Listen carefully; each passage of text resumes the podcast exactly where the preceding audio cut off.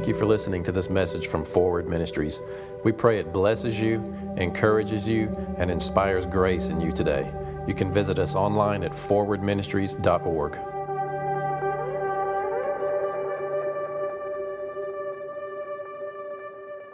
You know, we kind of lovingly call this place a religious detox center because, you know, it's one of the things that I want to do. I, I feel like one of my callings is to help you deconstruct a, the legalistic, performance based mindsets that get built up through well meaning people, but place emphasis on your faithfulness rather than God's faithfulness. We should absolutely be faithful. There should absolutely be transformation and fruit produced in your life as a result of receiving, receiving the Lord Christ into your heart and becoming one of His children and, and being born again. Absolutely, we don't negate that. But we're what we want to do is focus on who you are in your spirit, minister to who God has made you to be in spirit, so that that will come out of you rather than trying to uh, constantly minister to the external stuff rather than constantly ministering to the temporary part of you. You see, you know what I'm saying? Like a lot of ministry, and it's not it's not that we've got it all figured out and everybody else is wrong. I would never even remotely hint to that. It's just that what we are doing is building up who you are in Christ so that that takes over every other aspect of your life rather than focusing on all these things out here how to be a better husband, how to be a better wife, how to be a better kid, how to be a better taxpayer, how to vote right. You know, all those are valuable, and we actually address all of those things. It's not that I'm against talking about those things, but those things take care of themselves when you know who you are in Christ. They just do. You naturally follow God when you know that you're already in God, that you are firmly rooted and established in Him because Christ has made that connection for you. Because you look at Jesus and you say, I believe that what you did for me is my only sufficiency to be in God forever. And the more you affirm that connection, the more that the rest of you matches that connection. Are you with me? And that's what we do. And we just click through every area. And, uh, you know, sometimes it's, it's like the same thing, but you know what? We got to get it. And, and I, I, watch people come into understanding kind of this finished work perspective that actually understand this. People start to realize, hey, there actually is a new covenant. Jesus did become my sin so that I could become the righteousness of God in Christ Jesus. I'm not one day going to be righteous. I am right now in this moment in perfect standing with God. Amen. Like if I die right now, there's nothing that needs to happen to me to be fully accepted by the Father because I've said yes to Jesus. Now, because that's true in the eternal aspect of who I am, our job as believers is to yield our hearts and minds, live a repentant lifestyle and what does repent mean? Change your mind. Change your mind. It's like what he was talking about, the tree metaphor. You just change, you know, changing, repenting is this thing that I'm doing is killing me and I don't like it and it's not glorifying God. I'm stepping out from that thing and I want to look to God to, to get a new picture of what it looks like to be a Christian in this scenario, whatever this thing, whatever the thing is that's blocking you from displaying godliness and righteousness, step out from behind that thing and see God first. See the qualities of where what you believe you should be displaying in Him, in Christ first, which is pretty easy to do. You look at Christ and you realize He's not struggling with any of the stuff that I'm struggling with. And then begins the process of putting on the new man. All right? That's what we're talking about over and over and all the time is that is our Christianity is to put on what's really true of you. Are you with me? Do you see that? Quit trying to feel like I've got to become. You already are. Just stop hindering it from growing into your life. The biggest way to do it is just intimacy with Him. So I've got a couple of passages here that I just want to read through these uh, and then, I'll, and then I'll, I'll put them together because there's so much instruction in the Christian life toward your thoughts, how you think, what to think. And so we're left with the idea well, I, I want to think spiritually. I want to abide in Him. I want His words to abide in me because I want to produce fruit. Don't you want to produce fruit? I mean, do you, do, like, are you itching to get out of here so you can go sin? No. uh, has anything I said made you think, oh, boy, appreciate that, man, I can go sin now? Actually, if you really fully understand what we're talking about, it brings more responsibility. I mean, there are some people out there that say, well, you're just a sinner at, at nature. And if God really wanted that part of your life changed, He'd give you enough faith to receive grace from Him to change that area of your life. So, really, you just kind of kick back. It's like, well, if He really wanted me to change here, He'd give me the grace to change. No, grace is, God is always supplying grace Amen. in every moment, in every believer. And it's up to you to lay hold to it and receive it to let that transformation happen in your life. God is not waiting to give you what you need to transform. He's already given it to you in Christ. It's in you. You've got a perpetual motion machine of grace and righteousness in you, constantly feeding it to you in every area. And He doesn't come and go based on your behavior. It's your choice to let it bear fruit within you. Amen? So but I want to I want to read these and then I want to give you something that's practical that I find pretty interesting that might help you. So let's go through these real quick. This is in John chapter 15 we're going to look at first. I am the true vine and my father is the gardener.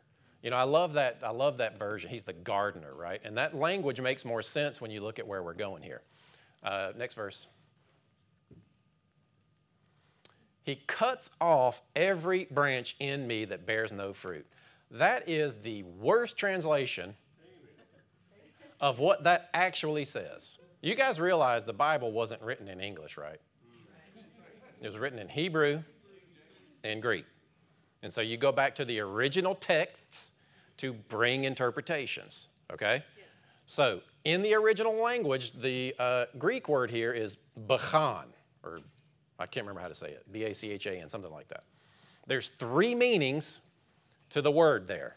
The first meaning is to lift up. Okay? He lifts up every branch. The second meaning is to take upon oneself and carry. And the third meaning is to cut off and throw away. Now, what does the word right mean? I'm asking you a question. What does right mean?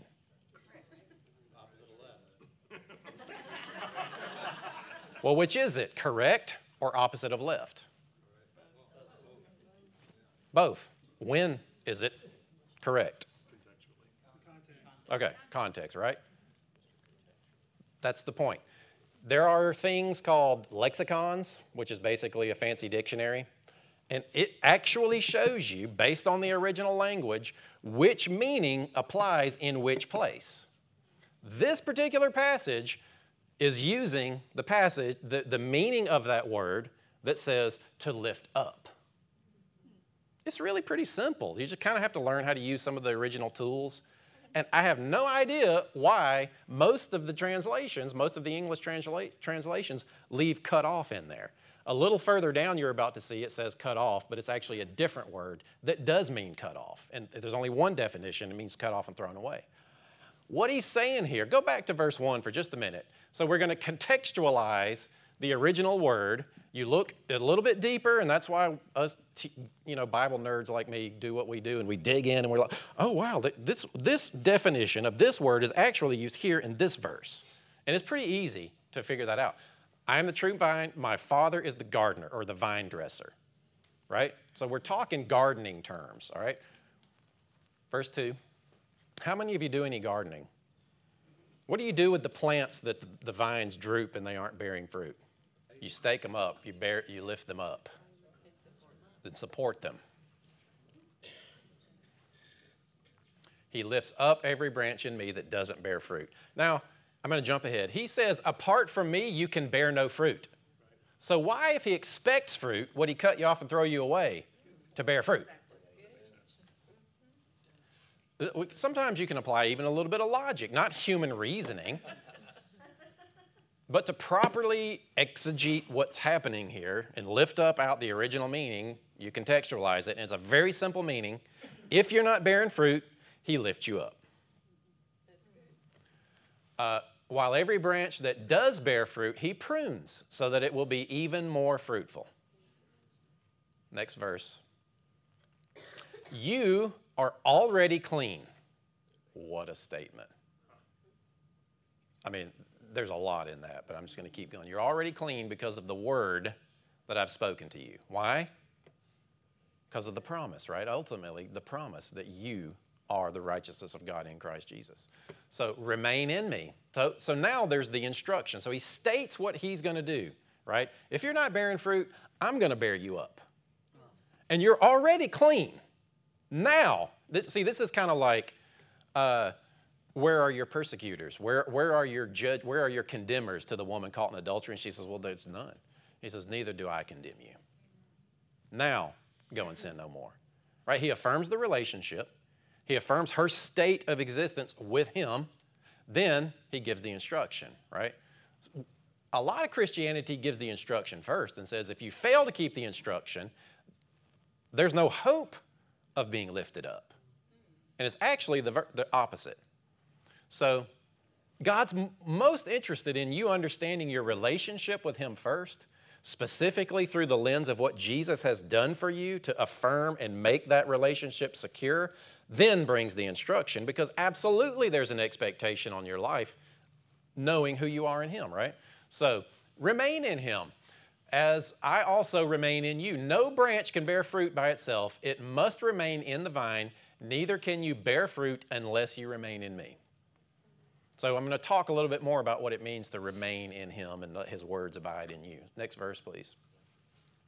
I am the vine, you are the branches. I, I, I love this metaphor because it's that picture of Jesus looking at, you know, of God looking at you and reaching out with the hands of Jesus after you say yes to Him and engrafting you back into Him, planting you in God so that the roots of your heart grow deep into God.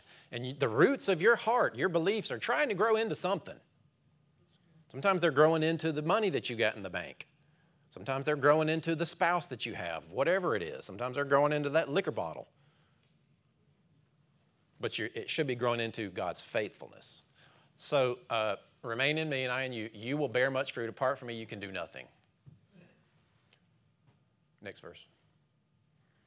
If you do not remain in me, you're like a branch that is thrown away and withers. See, you're like a branch. Words matter. Yeah, right? If you do not remain in me, you're like a branch that is thrown away and withers. Such branches are picked up and thrown into the fire and burnt. Now, knowing what we know about salvation, if remaining in Him is believing in Him for your righteousness, confessing Him as Lord, if remaining in Him means that, then yes, if you don't believe in Him as your Lord and Savior, you are cut off and thrown away. You know, there is a final judgment at the end, and there's the whole lake of fire, and that's a real thing. It, this could mean that, but it's not talking about if you don't bear fruit, He's going to cut you off and throw you away. He's talking about if you don't abide in me. In other words, if you've not been engrafted in me. Do you see the difference? Okay. So let's keep going. Such branches are picked up, thrown into the fire, and burned. If you remain in me, and my, so it's, it's almost like he, he's making a, a, a secondary point, and then he goes back to his original point. If you remain in me and my words remain in you, ask whatever you wish, and it'll be done for you. Amen. Ask whatever you wish, and it'll be done for you. That's huge. It's, that's hard. That's offensive, is what that is. Have you ever asked for something and it didn't happen?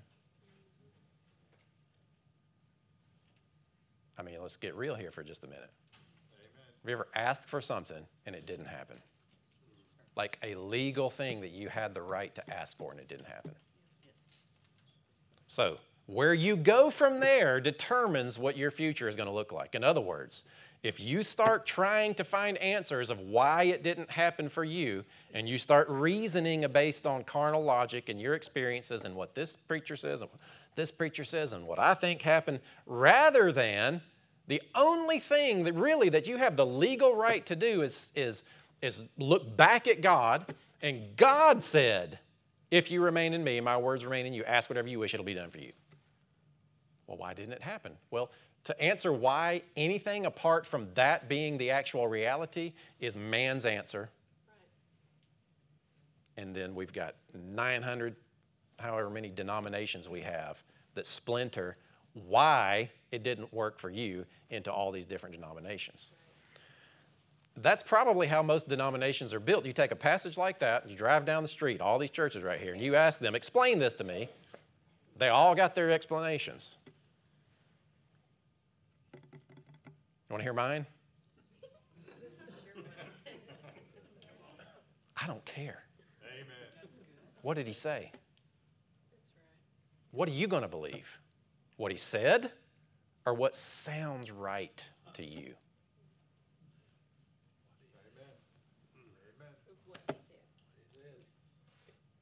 You know, we, we make Christianity about trying to figure things out rather than trying to persuade ourselves of what God said. This is to my Father's glory that you bear much fruit, showing yourselves to be my disciples. And this is ultimately what I'm talking about is discipleship. Discipleship, it, the root word is discipline. And it's more than anything, your role is to discipline yourself and discipline your own mind with the truth, right? I don't mean like God's discipline is not punishment or judgment. God's discipline is correction, a reshifting back toward the truth.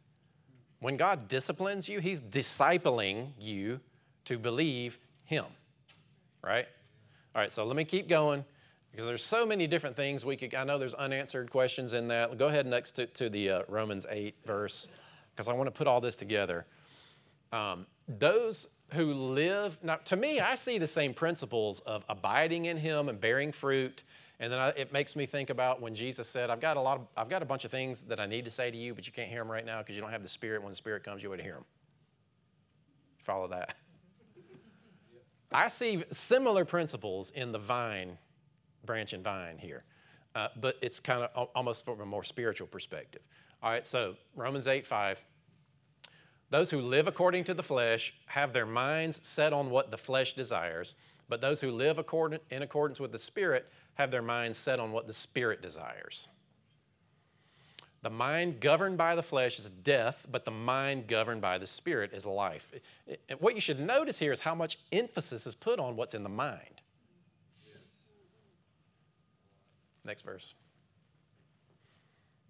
The mind, the mind governed by the flesh is hostile, or the original word is at, is at enmity with God.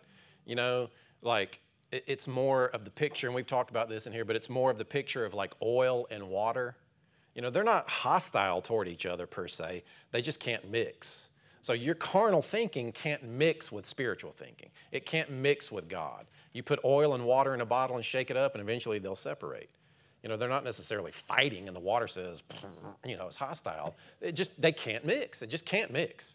It might be because you're in rebellion, right? Motivation, but the nature of what we're talking about here is carnal thinking does not mix with spiritual thinking. That is why you get offended or your brain hurts or you walk back from trusting God. When you read a spiritual promise like that, you don't see it in your life, you got a choice especially if it didn't work out in the worst way. And I, am telling you, I almost don't even like being this bold about it because I know what some of you've been through. And it hurts. And I know it hurts. But we cannot take away who God is based on what we've experienced. As hard as that is, I, it's hard. The mind governed by the flesh is at enmity with God. It does not submit to God's law, nor can it do so. Like, you don't understand God's promises when you're thinking carnally. They don't make, if you read a promise from God and it doesn't make sense to you, you're in carnal thinking. Not necessarily because you're evil or you're hostile toward God in that moment. It's just the way that you're thinking does not line up with what God says is possible. If God's promises ever feel confusing to you, you just go ahead and know you're, you're thinking carnally. Doesn't make you a bad person. Just means, you know what, I need to repent. I need to change how I'm thinking, change my perspective here, filter it all through who, God, who I know God is, what Jesus did, and let me, re, let me reshift my thinking back to God. Limit unlimited thinking, the realm of impossibility being possible, because that's what he says. Those who are in the realm of the flesh cannot please God. you, however, are not in the realm of the flesh, but are in the realm of the Spirit. How? How do you get in the realm of the Spirit? If indeed the Spirit of God is in you. That's pretty much it. You are in spirit if the Spirit is in you. You don't have to figure out how to magically manifest and go into a different realm or anything. Now, there is that eternal realm, there is that spiritual place, right? And it's there, and, it, and that's where God exists fully. But uh, to get there is by Him being in you. And if anyone does not have the Spirit of Christ, they do not belong to Christ. Very clear line. There's two kinds of people on this planet those who have His Spirit within them and those who do not. Amen. People who are born again and people who are not. Right? Uh, I think that's it on that one. So, but, it, but if Christ is in you, then even though your body is subject to death because of sin, the Spirit gives life because of righteousness. I think that's it on that one. So, carnal thinking, spiritual thinking, and let me, I, I want to end on something practical for you because spiritual thinking is not necessarily when you're like singing and you hear Oh, there's angels singing in the room. I'm really thinking spiritually right now. Now that happens. I've heard those recordings. It's like, whoa, those voices weren't in the room. That must be angels singing. Praise God. As if we're surprised that angels exist or something. You know what I mean? It's like, I don't know. We place so much emphasis on phenomenons like that that we're surprised. It just shows how little expectation we have to be actually interacting with the supernatural. Anyway, side point. Spiritual thinking, more than anything, is not magical thinking or mystical thinking, it's life thinking. It's godly thinking. It's thinking in agreement with what Jesus says and what God says and has promised. Spiritual thinking in the moment might be correction, it might be discipline, that might make you feel guilty. God's not looking to try to strike conviction into your heart to make you feel guilty. But when God corrects you and that life springs up inside you, I guarantee you, see, see here, God is never silent. He is always speaking to you and leading you into truth, guiding you into godliness, always. And when you're going the other way, and then in what, for whatever reason you connect to Him, and you hear that direction, whether it be a voice or you just think of a scripture that reminds, oh, and, and all of a sudden you become aware of your sinfulness, that might be God trying to bring you back to following Him into righteousness and truth. Not because He wants you to feel guilty or condemn you or judge you, but because He's highlighting, hey, you're headed for death. Turn around, come back this way because I got life over here for you. Let's go that way. And if you feel bad in the process, you just got to get over it. Just, just quit. Just stop doing whatever it is that's making you feel guilty.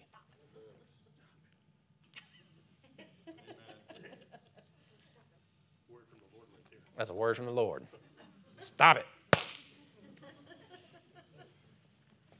All right, so let me just give you a little bit of this is, and I read things like this, and I was reading a book that reminded me of this. This is something that I've known, but the way that your brain works, right? You have neurons that handle memory and thinking. And when you think certain kinds of thought patterns, like let's say you have a particular job that requires you to learn a new skill, the, the more you learn, the more your brain will actually grow more neurons in that particular area of the brain that has to do with that particular skill that you're learning, and it gets stronger. your brain is in a state of neuroplasticity. It's always learning and it's always growing. And the neurons actually look like trees. It almost looks like a garden in there, right? And so what happens is uh, when you go through life and things happen to you, those neurons biochemically uh, associate with memories. So you have a memory that happened, but as you have that memory in your heart and in your, your, your heart actually has neurons too. Your heart can remember as well. So something will happen to you. It affects you biophysically or, or physically. Your biology remembers it.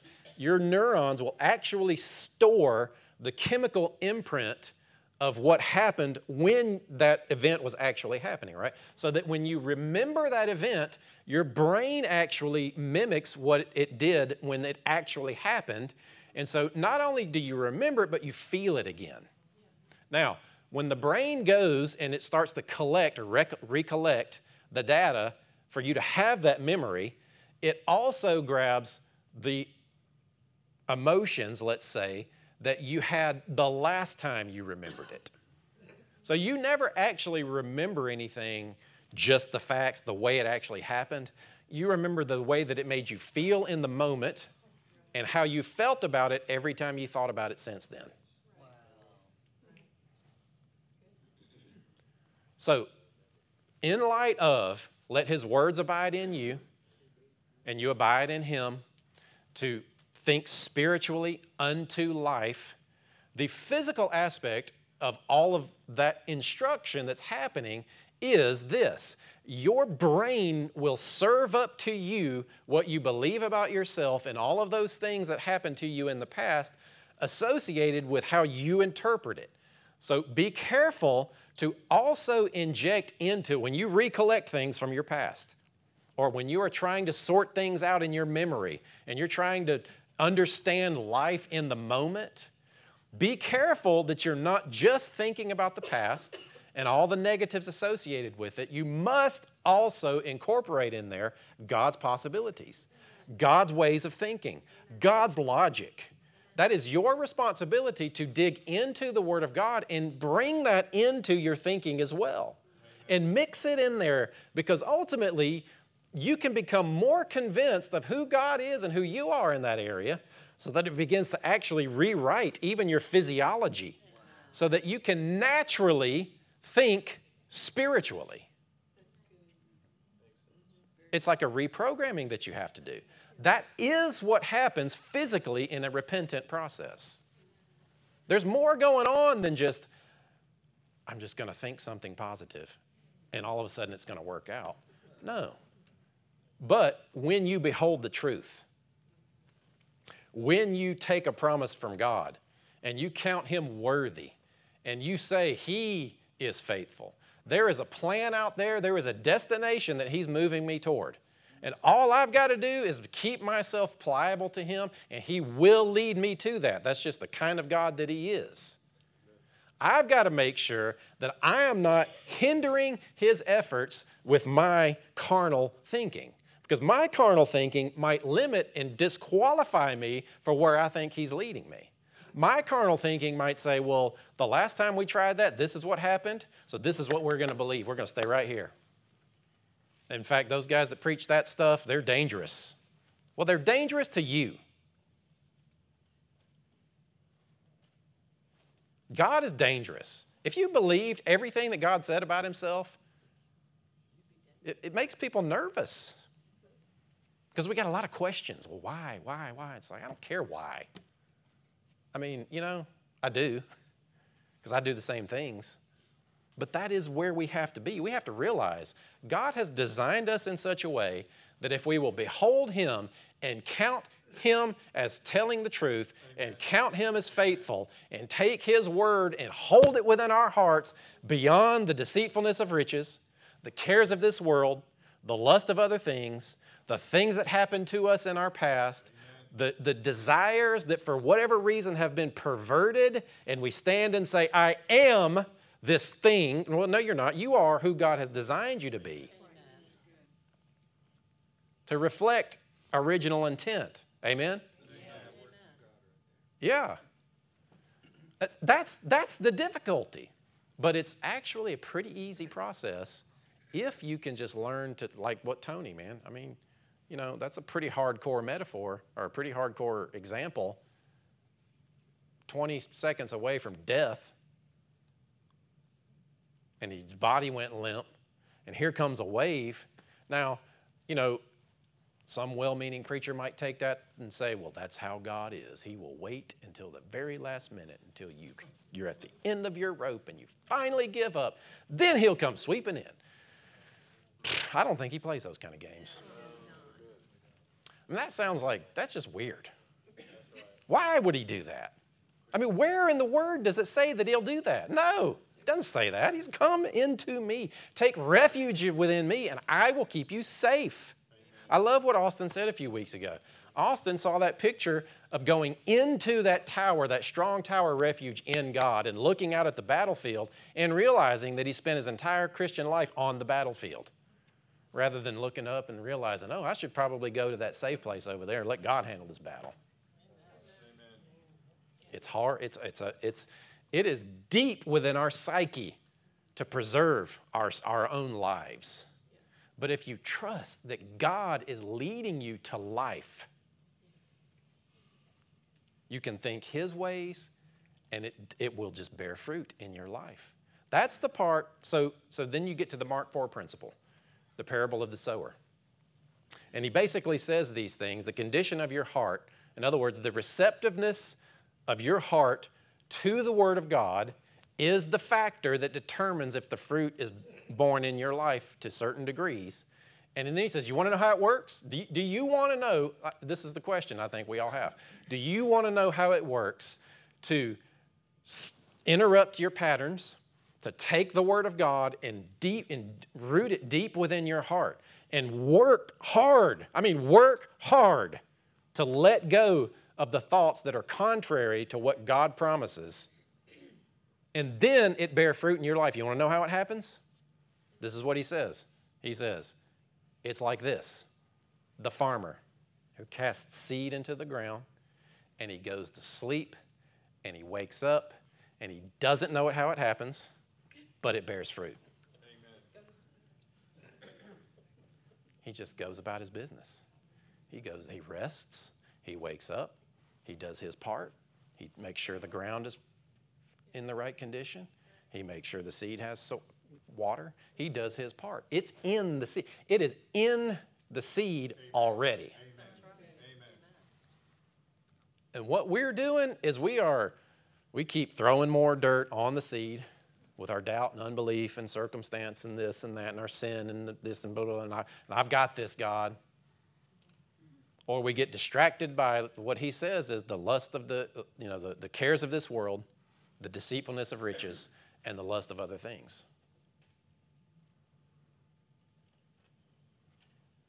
even your, physiolo- even your physiology, easy for me to say, will work for you if you will hold God's word in your heart and in your mind and let it be more real to you than the situation that you're facing. Specifically in the areas that, uh, that t- tap on your identity, like who you think you are Specifically in those areas, you need to hold the Word of God, knowing who you are in Him, and let your. It, it's it's hard. That's it's like you know, older people or I don't know. Let's not associate age to it, but but we'll say things like you're trying to learn something. It makes my brain hurt. It does. It makes your brain hurt because your brain is trying to grow a new way of thinking. That's part of the process. But you have to, you have to hang in there. You have to hold it in your heart. And it all hinges on this one thing is he faithful? And that's what Sarah did. She considered him faithful, who'd made the promise. Is God faithful? Amen. What does he want for you? You know, and so there's debate of what God actually wants for you. And you know, that's just that's just that's just gonna happen. But ultimately, everybody can agree he's got good plans for you. Is he faithful? Consider him. So, you know, my challenge to you, my instruction to you, my invitation to you is this. As you are endeavoring to be that disciple of Christ, just go ahead and give yourself permission for your brain to hurt. You know, give yourself permission to wrestle with those questions. You're going to have the questions, but you have to be able to say, None of that matters. the Word of God is what's true. What He has spoken and declared and decreed about Himself is the only thing that I have the right to believe in my mind. In anything contrary to that, I will work to not let it grow in my mind. Amen. Well, why is this? I don't know. Why is that? I don't, I don't care. It doesn't matter. I am not going to let myself feel anything apart from what God says is true. Amen. Like that might be your choice, easier said than done, but that's your battle. That is, that is my battle. That is the, all of our battles, is to feel that what God said is true and to hold it in our hearts because He said that as you hold it in your heart, it will bear fruit in your life. Well, how do I make it bear fruit? You don't get to know that. You don't get to do that part. Thank God He took that part out of your. You should thank Him that He took that part, the actual fruit bearing part, out of your control. Are you with me? Amen. See, because the world needs to see disciples of Christ that actually believe Him, that actually follow Him, that are actually displaying and representing His character, that are actually walking in the power that He's seeking to flow through them. Our lives should look different. We should, we should, be, we should be weird in a good way to unbelievers on this planet because of what the Word of God does in a human. We get bits of it. I mean, me, me, too, right? Like I'm, I'm just laying this thing out there because I just feel like this is, you know, the instruction of what discipleship looks like. And it has everything to do with where you're going in your mind and in your heart. You got areas of your life that you want to change. Find a truth, find a promise, hold it in your heart, nurture it, live within it, not to try to convince God to give it to you not to try to convince God to change you, but because you're protecting the seed so that it will bear fruit and produce the transformation. God's already given it to you. He's placed His Spirit in you. Everything you ever need to become is already in you. You are, in fact, already everything you will ever need to be. It's just in seed form. And as you guard your heart, it will be produced in your life. It's just the way it happens. Are you with me? So I hope that in that you get something personal for yourself. So just, just take a second and think about it that it's like, okay, I, I can take this and put this into practice. You being a disciple is part of it is disciplining yourself. It's like, okay, well, I, and that's kind of where Methodist theology came from. It's like, okay, look in the Word, find a method of living Christian, and lift it out and apply that method to your life. You know, I don't want to just give you like a sermon that gives you goosebumps. And I don't want you to just walk out of here thinking, well, that's pretty cool that the brain does that. I mean, make a decision that I'm going to incorporate this idea into my life in this way because I am a disciple, a follower of the Lord Jesus. I want to see his fruit in my life. I will begin to incorporate this, whatever this is, into my life. I don't want to define the this for you because it can be very different for everybody. Are you with me? Yeah. Amen. Like actually put this stuff into practice. Don't just hear the word, do the word. Amen. Yeah. Amen. Father, we thank you so much. we, we, we thank you that, you that you are faithful. And even in this moment, after hearing all of this, we, we just make the simple decision that you are faithful. You are the author and the finisher of our faith. We want to bear fruit in our lives. We want to live godly lives. We want to, we want to live worthy of the holiness and the righteousness that you've given us, but we know that we cannot do that in and of ourselves. Uh, we know we can only hinder that process, but we cannot add to that process. So, Father, we make the commitment to just step out of the way and let your spirit bear fruit in our lives, we will bring our thoughts captive to what Christ was obedient to. We will hold thoughts of life, hold thoughts of, of promise and who you are, what's good and pure and true and lovely and of good report. We will hold those things in our mind and our heart that, that validate who you are and behold the truth of who you have revealed yourself to be in our lives for one purpose, and that is so that we display the brightness of your glory on this earth. That's what you're moving us to. That's what you're moving your body toward. whatever the future looks like, ultimately, you are bringing about the restoration of all things so that you, flowing through purposefully yielded human hearts, reflect your glory back to you in perfect harmony and harmony relationship with you. We acknowledge that we are in that relationship right now in spirit, and we just want to let it affect every other area of our lives. We trust you. Jesus, we love you. Thank you so much. You know, maybe you're in here and, and